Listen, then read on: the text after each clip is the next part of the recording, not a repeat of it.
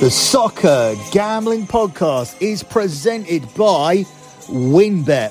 WynnBET is now live in Arizona, Colorado, Indiana, Louisiana, Michigan, New Jersey, New York, Tennessee, and Virginia. From boosted same-game parlays to live in-game odds, WynnBET has what you need to win.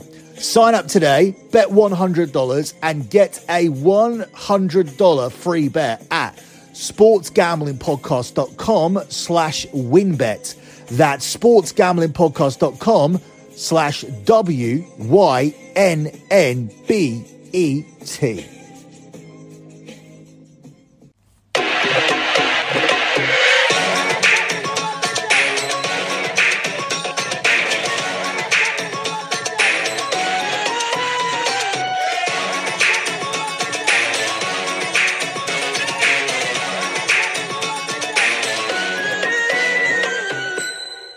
You are listening to your first World Cup 2022 Qatar Futures Preview here on the Soccer Gambling Podcast.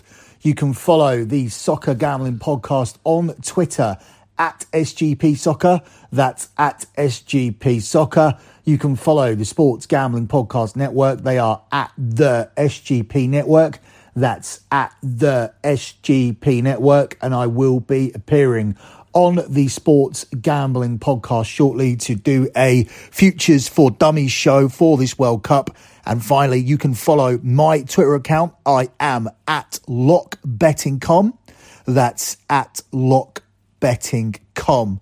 So we are here to look at Groups A and B for this controversial tournament that will begin on November the 20th, with Qatar kicking off the tournament at home against Ecuador. That will be your game that follows the opening ceremony. And then after that, we move at a frantic pace with 3 or 4 games per day as we complete the group stage phase. Here on the Soccer Gambling Podcast, we will be releasing a podcast every 48 hours covering those games. So to make sure that you never miss a show, make sure you are subscribed to the Soccer Gambling Podcast feed.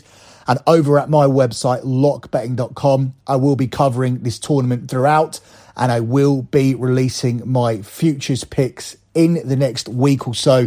So make sure that you check out the service. The Twitter account, once again, is at lockbetting.com. That's at lockbetting.com. My pinned tweet is my P&L from the previous month, which was actually my 113th month in a row of transparent tracked profit. So let's move on with looking at these groups. We start with, of course, Group A, where the Netherlands are the favourites to win it. They are currently available at the best price of 4-6, minus 150 to win Group A. Senegal are the second favourites here at 10-3. It's 5-1 on Ecuador, with Qatar, the host nation, priced out at 14-1 to win this group. The group qualification odds see the Netherlands at 1-7, minus 700 to qualify, with Senegal here at 4-6, minus 150. Ecuador here are at 5-4, and Qatar, the host nation, are the rank outsiders at 4-1, just to qualify here from this group.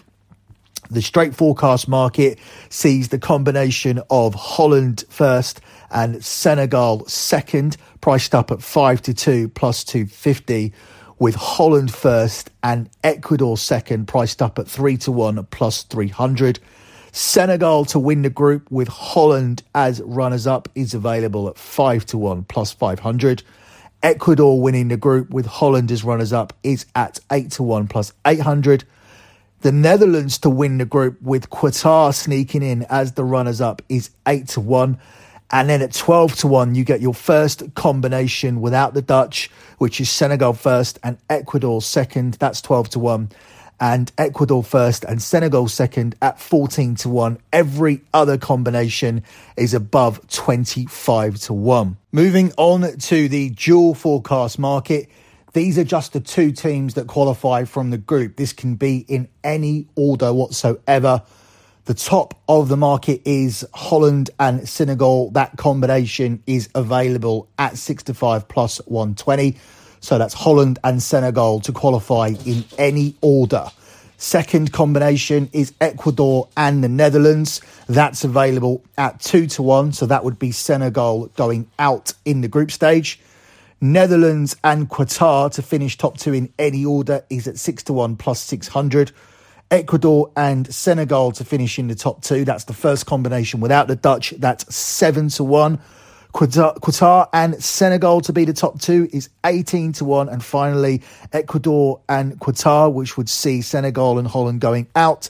That is the biggest price that is available at 25-1. Historically, the home team usually do get out of the group, even if it means performing above expectations. Historically, through my lifetime, I remember the host nation always doing well, from Italy reaching the semi-final in 1990 to the USA getting out of the group totally unexpectedly in 1994, to France winning the 1998 World Cup on their own turf, to the co-hosted Korea and Japan World Cup where both teams got out of the group stage. In fact, South Korea managed to get all the way through to a World Cup semi-final. As controversial as that was, with a lot of refereeing decisions going their way. Both Germany and Brazil hosted the 2006 and 2014 World Cups, and both of them got through to the semi-finals. Against expectations, Russia got through to a World Cup quarterfinal in 2018. In fact, the only example of a team who didn't make it through the group stage over the last 32 years was the South Africans, who were eliminated in the group stage back in 2010. So looking at the historical data, you can make a case for this Qatar team, but that's all it would be.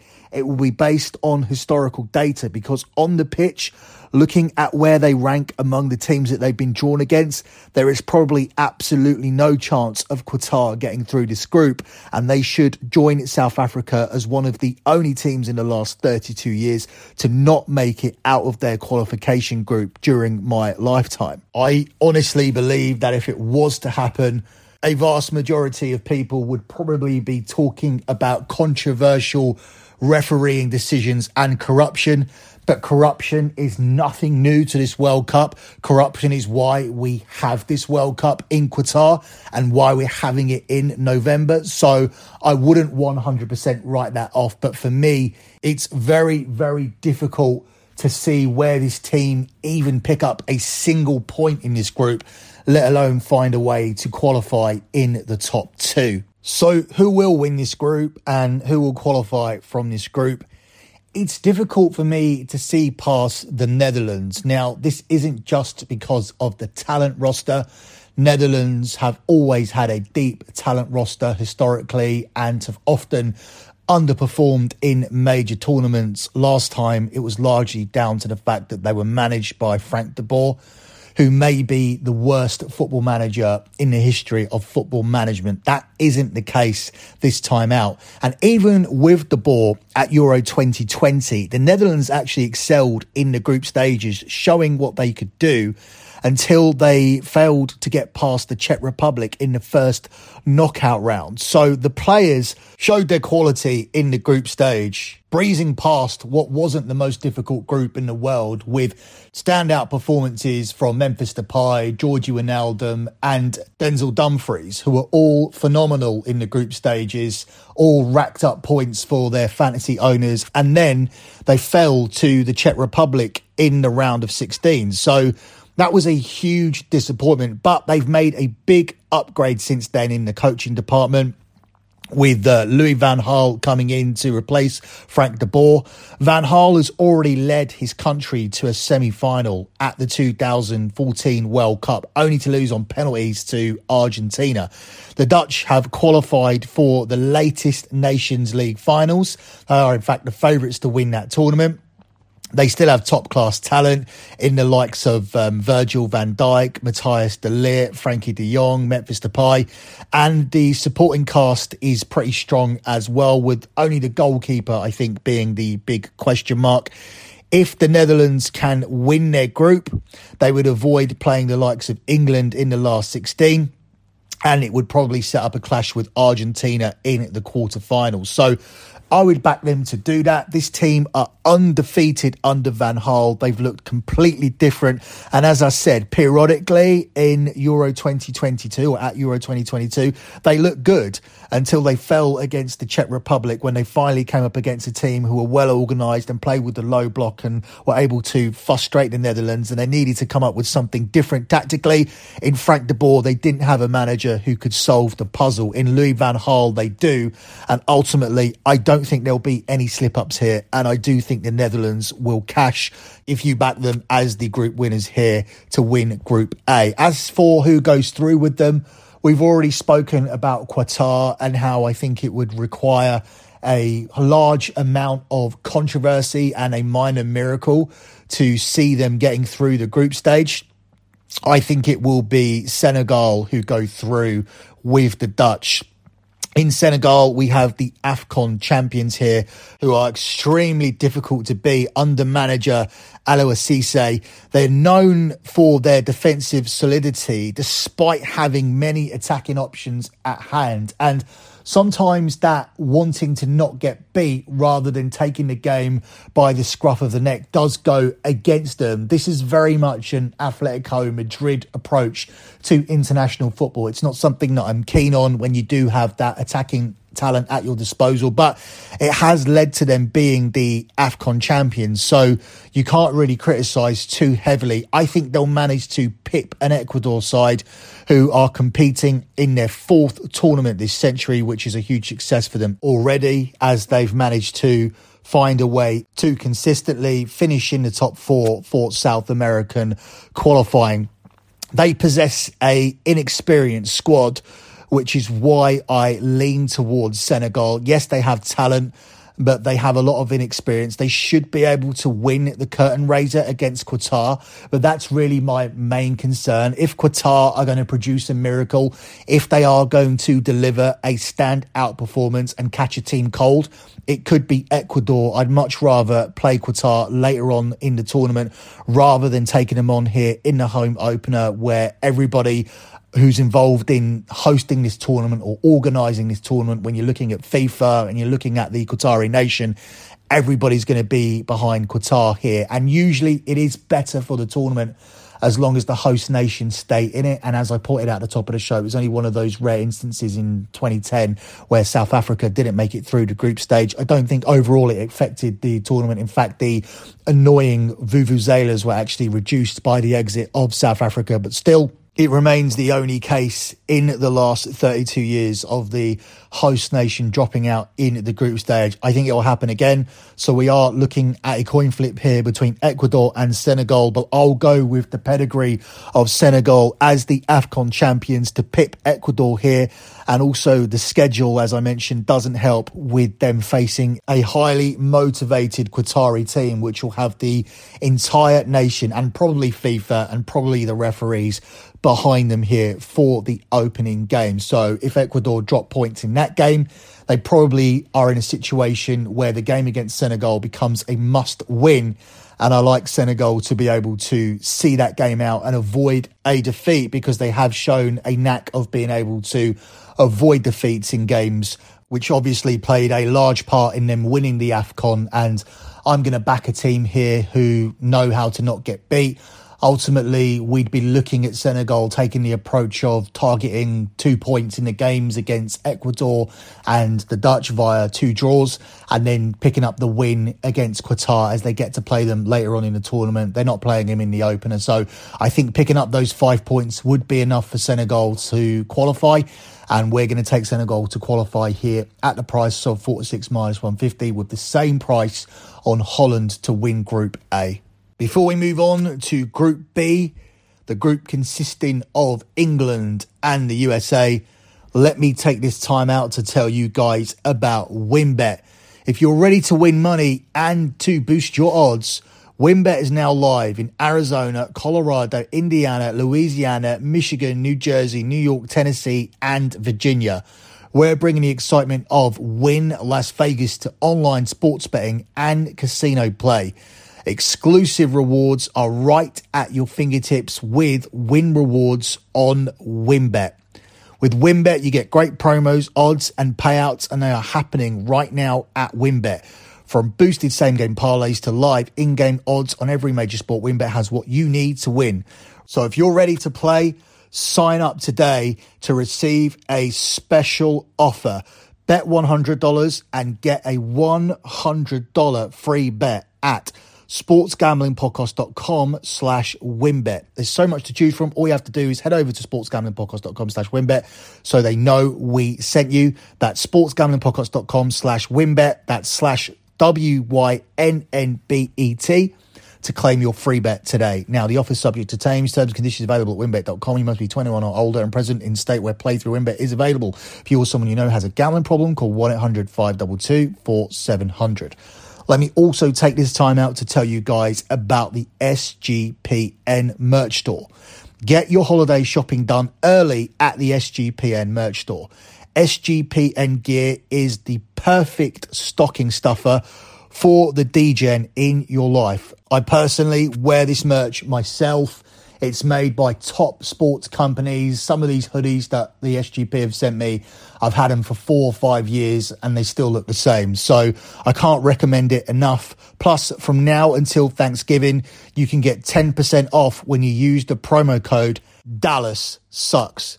So to get involved, head over to store.sportsgamblingpodcast.com and use that promo code DallasSucks. So we now move over to Group B, where we break down England's group, where England have been drawn with the USA.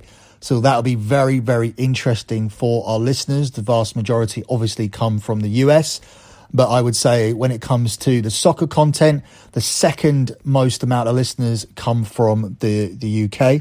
So England versus USA is going to be a fascinating game. This group is also made up of another British team in Wales and Iran, who obviously have a great relationship with the US. England are the 1-2 favourites to win this group. Now, this was a lot shorter. It was around about 1-3 or 2-7, so -300, -350. But now it's as big as 1-2. This is because of England's form, which has seen them drop down as one of the tournament favourites to 9-1 to win the tournament, and has subsequently led to them dropping in relation to winning the group, with England now moving to the 1-2 -200 price, rather than the 1-3 -300 that was originally posted when these groups were drawn. USA are available at 5-1 +500. Wales are exactly the same price, so the books cannot separate these two teams. Iran are the underdogs at 12-1. The qualification odds see England at 1-12, with the USA the slight favourites to qualify at 11-10, ahead of Wales, who are at 6-5. I mean, that is paper thin, the difference between those two. And Iran are available here at 11-4. The straight forecast market, which is a team to finish first, followed by a team to finish second, sees England first, USA second at 5-2. England first, Wales second at exactly the same price at 5-2. So across the board, Wales and USA have not been separated here by the books, apart from the qualification odds where USA were marginally favoured. England first, Iran second is available at 5-1, with USA to win the group and England second at 7-1. Wales to win the group and England second, also at 7-1. Iran to win the group and England to finish runners-up at 18-1. And the first combination that sees England exiting the tournament at the group stage is USA first, Wales second at 22-1, with Wales first, USA second, also at 22-1. And everything else is bigger than 33-1. the dual forecast market here, which is any two teams to qualify in the top two, sees the combination of England and USA at 6-4 plus 150, with the same price for the combination of England and Wales. England and Iran is available at 7-2, with the combination of USA and Wales, which would see England exit the tournament in the group stage, at 14-1, and everything else is bigger than 25-1. And lastly, I didn't cover this with the last group, but I think it's worth noting here that you can bet on the team to win the group and the team to finish last. And England first and Iran last is the favourite in the market at the price of 2-1 plus 200. I'm not going to run through the other selections, but I do think there is definitely value in that selection, with England winning the group and Iran finishing bottom, given that even the books cannot separate Wales and USA. And I feel the same. I do think it will be a case of England going through with one of those two teams.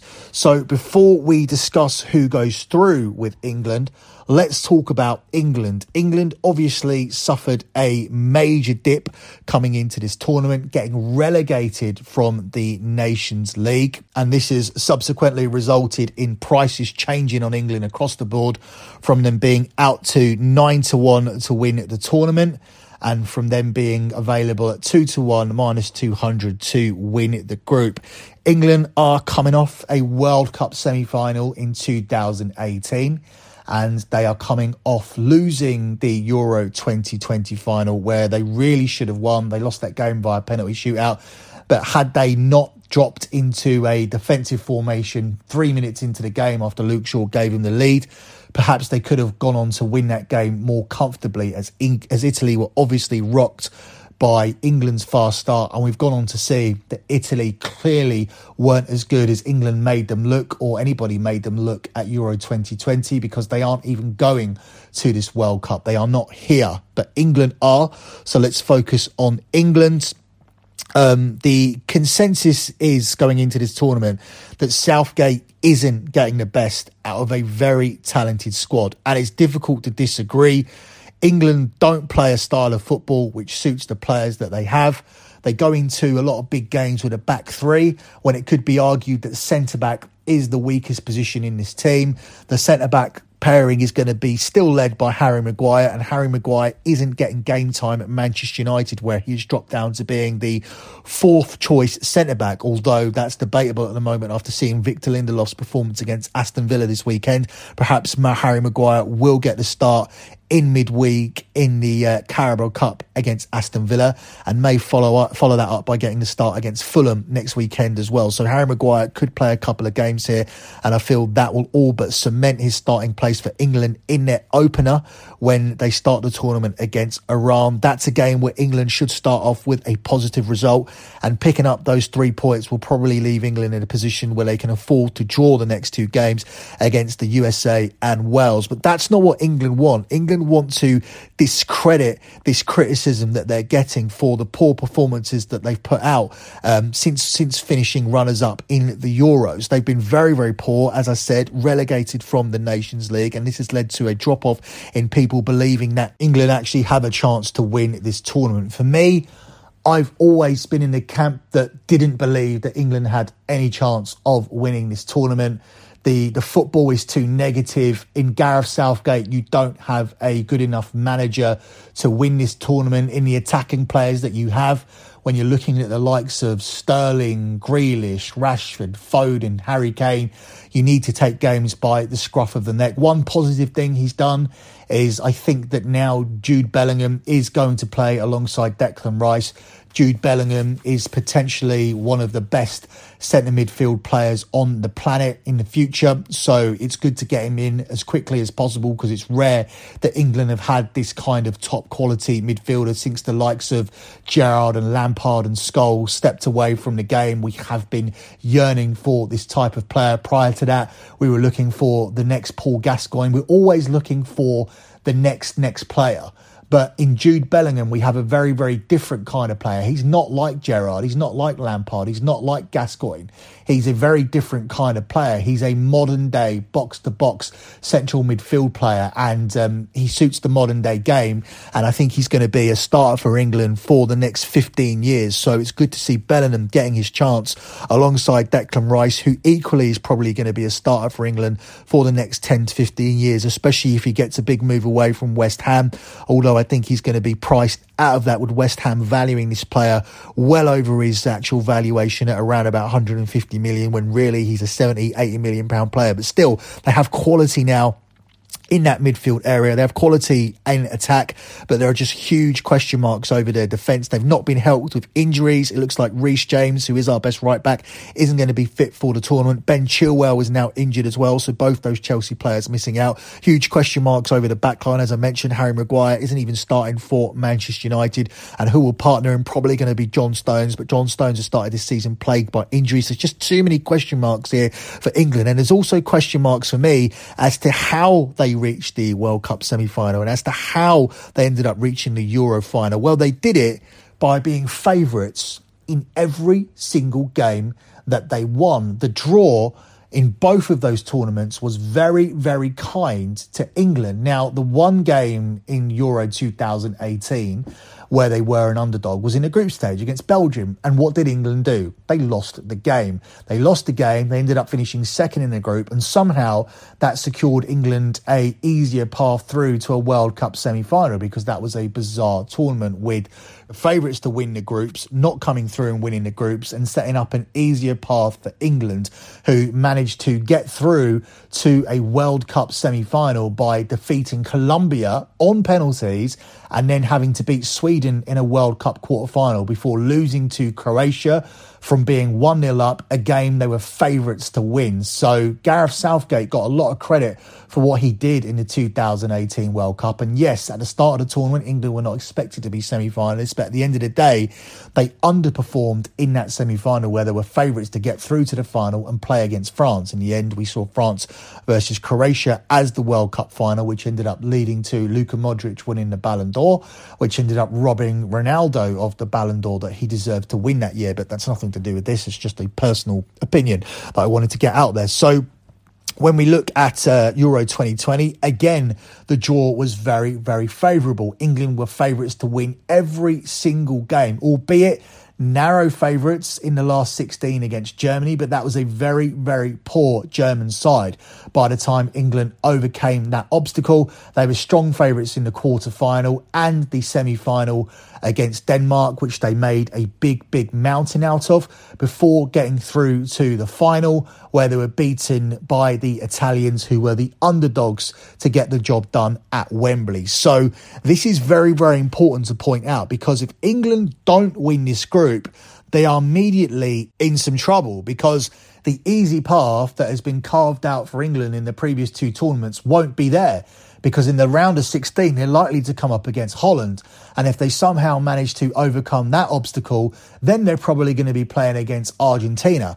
It's also fair to say that it's not exactly going to be a picnic on the other side of the draw, because if England win this group, they're either going to come up against Ecuador or Senegal. I lean Senegal, and Senegal, as we just outlined, are a very difficult team to beat. That's why they are the AFCON champions. So England will be coming up against a very, very stubborn team, very, very difficult to break down, with attacking players who can hurt you on the counter. And if they are able to overcome that obstacle, they're more than likely to come up against France, although we'll talk about that group on the next podcast, because there is a scenario where France don't win the group and England face Denmark in the quarterfinals. And once again, you're looking at that easy England route. If in some way Senegal don't go through and England have to either play against Ecuador or even Qatar, then they have to play against Denmark in a quarterfinal. Once again, you're looking at an England team who have got through to a World Cup semi-final without really having to play anybody who they were expected to be beaten by. But ultimately, I see this as the tournament where England do fall short. I think the quarterfinals would be their ceiling, and I think it will spell the end of Gareth Southgate, depending on the manner of defeat. Now, if England are beaten by a penalty shootout in the quarterfinals, then I believe that Gareth Southgate will probably continue on as the England manager. But if they are torn apart by an Argentina or a France, or even if they're upset by a Senegal or a Denmark, then I believe that Gareth Southgate will part ways for England. And that will be to the benefit of the country, because it's Gareth Southgate's fault that England didn't play in a World Cup final in 2018. It's Gareth Southgate's fault that England didn't win the Euros in 2021. I know it's called Euro 2020, but it was played in 2021. That's my opinion. And I am also of the opinion that he is wasting this top-tier talent that England have. He's never managed players like this at a club level, and he's not a manager who deserves to be managing Jude Bellingham, Harry Kane, Marcus Rashford, Jadon Sancho, Phil Foden. These are all players who deserve a top-tier manager. England need a top-tier manager, and I believe if we can replace Gareth Southgate and get that top-tier manager in, our chances are very, very strong in 2024 of making up for what happened in 2021 when we failed to win Euro 2020. So what about the other teams here in this group? Who will actually qualify as the second-place team? Wales have had to wait 64 years to play on football's biggest stage again, and they have every right to feel optimistic after their showings at Euro 2016 and Euro 2020, reaching the semi-finals and the round of 16, respectively, in both of those tournaments. Nobody can separate Robert Page's team from the US as to who's likely to join England in the knockout stage, but I just have a feeling that Wales will find a way to get there. When you see Gareth Bale coming on in the MLS final and getting that equaliser 8 minutes into injury time in extra time, you can see he still has the magic to carry a team by himself. In Aaron Ramsey and Gareth Bale, they have two players who must perform in order for Wales to get out of this group. But I'm gambling that they will. I'm gambling that Wales will find a way to get out of this group. I think the key game for Wales is obviously against the USA. But if that ends up being a draw and doesn't decide anything between the US and Wales, then results against Iran and England suddenly become crucial. And I can definitely see that opener between Wales and the USA being quite a cagey game where there isn't a winner. So I could definitely see a draw in that game. For me, it's the other games that will decide it, and that's where I favour Wales, because I think Wales are going to be very, very much up for the Battle of Britain against England. It's also the final group game where you could argue by that point England should have 6 points and maybe looking to rotate some players for the game against Wales. That would mean that Wales have a very, very good chance of getting a point, a better chance than the USA, who play England in the second game, and there's going to be no messing about and no rotation for England in that game. You also could argue that the rivalry between Iran and the USA as countries could cost the US, because Iran could be 110% motivated for that game. There are no personal issues between Iran and Wales. So the group and the way that it's structured and the way that the fixtures are laid out, that doesn't favour the US. And if the USA and Wales game does end up being a cagey draw to open up the tournament, then I would lean Wales along with their tournament experience, which they showed at 2016-2020, and a match winner in Gareth Bale, who's just added coming off the bench to win an MLS Cup to coming off the bench and winning a Champions League. Because I can hear you Americans screaming at the podcast and saying, what about Christian Pulisic? What about the match winners in the US team? I don't think that the match winners in the US team are comparable to what Gareth Bale can do on his day. So I think the match winners in the Wales team does give them the edge over the US. The US reached this World Cup following a third place finish in CONCACAF qualifying. They lost 3 of their 14 games in qualifying from CONCACAF, which shouldn't really be the case. They do come into this having avoided defeat in 6 of their last 8 competitive games this year. But that doesn't appeal to me given the strength of competition. Here they have to come up against England and a Wales team who who have done well at two major tournaments in Euro 2016 and Euro 2020. They've been able to get out of groups, and I think their experience will be the key here. So I am leaning on both the British teams getting out of this group, with the USA exiting the tournament in the group stage. This isn't going to be a popular pick, but I'm not here to give out popular picks. I'm here to give out winners, and that's how I see things developing in Group B. So that has been your breakdown of Groups A and B. We won't be finishing with locks on the show because I'll be flooded with complaints from my clients who are paying for futures cards over at LockBetting.com. So if you want to get all of my futures plays, they will be available over there in about a week. Over here on the Soccer Gambling Podcast, we will continue on with these futures shows, looking at Groups C and D, two groups that feature Argentina and France. So until then, make sure you subscribe to the Soccer Gambling Podcast. Good luck with all of your bets as always, and thanks for listening.